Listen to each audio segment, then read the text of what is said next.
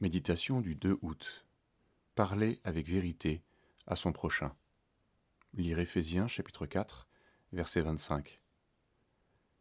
Rejetez le mensonge, et que chacun de vous parle avec vérité à son prochain, car nous sommes membres les uns des autres. Ce texte soulève la question du double langage. Pour passer entre les gouttes, nous disons une chose à l'un et tout autre chose à l'autre. Mais si nous disons deux choses contradictoires, c'est qu'il y a du mensonge quelque part. Bien sûr, il peut arriver que la patience et l'amour nous retiennent de dire certaines choses, mais nous garderons toujours à l'esprit que le moment viendra où la vérité devra être dite. Paul donne cette exhortation à l'Église parce qu'elle est le lieu du combat spirituel. Face aux esprits qu'on ne voit pas, mais dont on sent les effets, il faut un langage de vérité. Combien d'églises et de collaborations se sont brisées à la suite d'épreuves parfois anodines, alors qu'elles semblaient très unies? On avait affiché une unité de façade sans accepter de se parler en vérité. Déjà, à Éphèse, les fils de Séva avaient été confrontés à cette réalité. Voulant chasser un esprit mauvais, ils s'entendirent dire Je connais Jésus, et je sais qui est Paul. Mais vous, qui êtes-vous?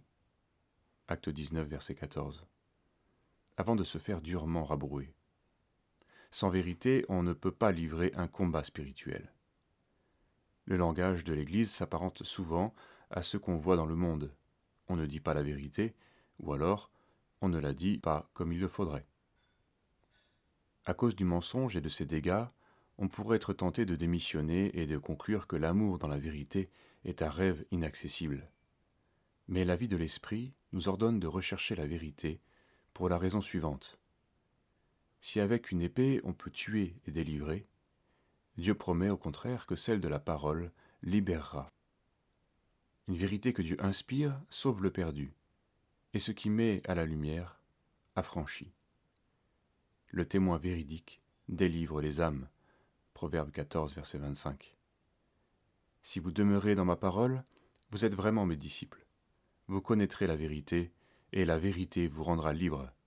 Jean chapitre 8, verset 32. Se pose alors la question de l'esprit qui nous anime quand nous brandissons la vérité. Amour ou vengeance? Colère ou crainte de Dieu? Nous sommes si souvent confondus et humiliés devant le manque de vraie vérité dans notre cœur.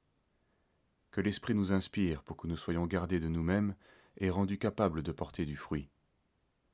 Je suis né dans la faute, et ma mère m'a conçu dans le péché.